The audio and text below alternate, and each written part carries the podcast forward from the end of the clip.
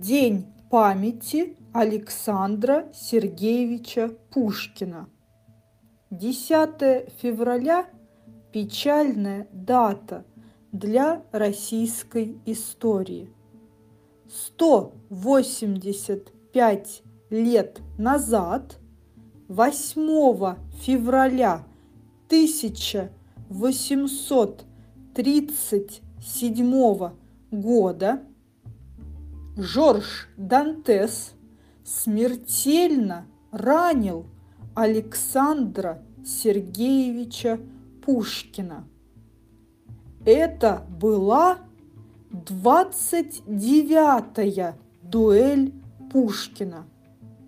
Через два дня, 10 февраля, днем в 14.45 Александр Сергеевич Пушкин умер дома на набережной Мойке от перитонита. В этот день завершилось земное бытие великого поэта земли русской. Но его поэтический гений – его слава бессмертны. Так писал в письме друг поэта Вяземский.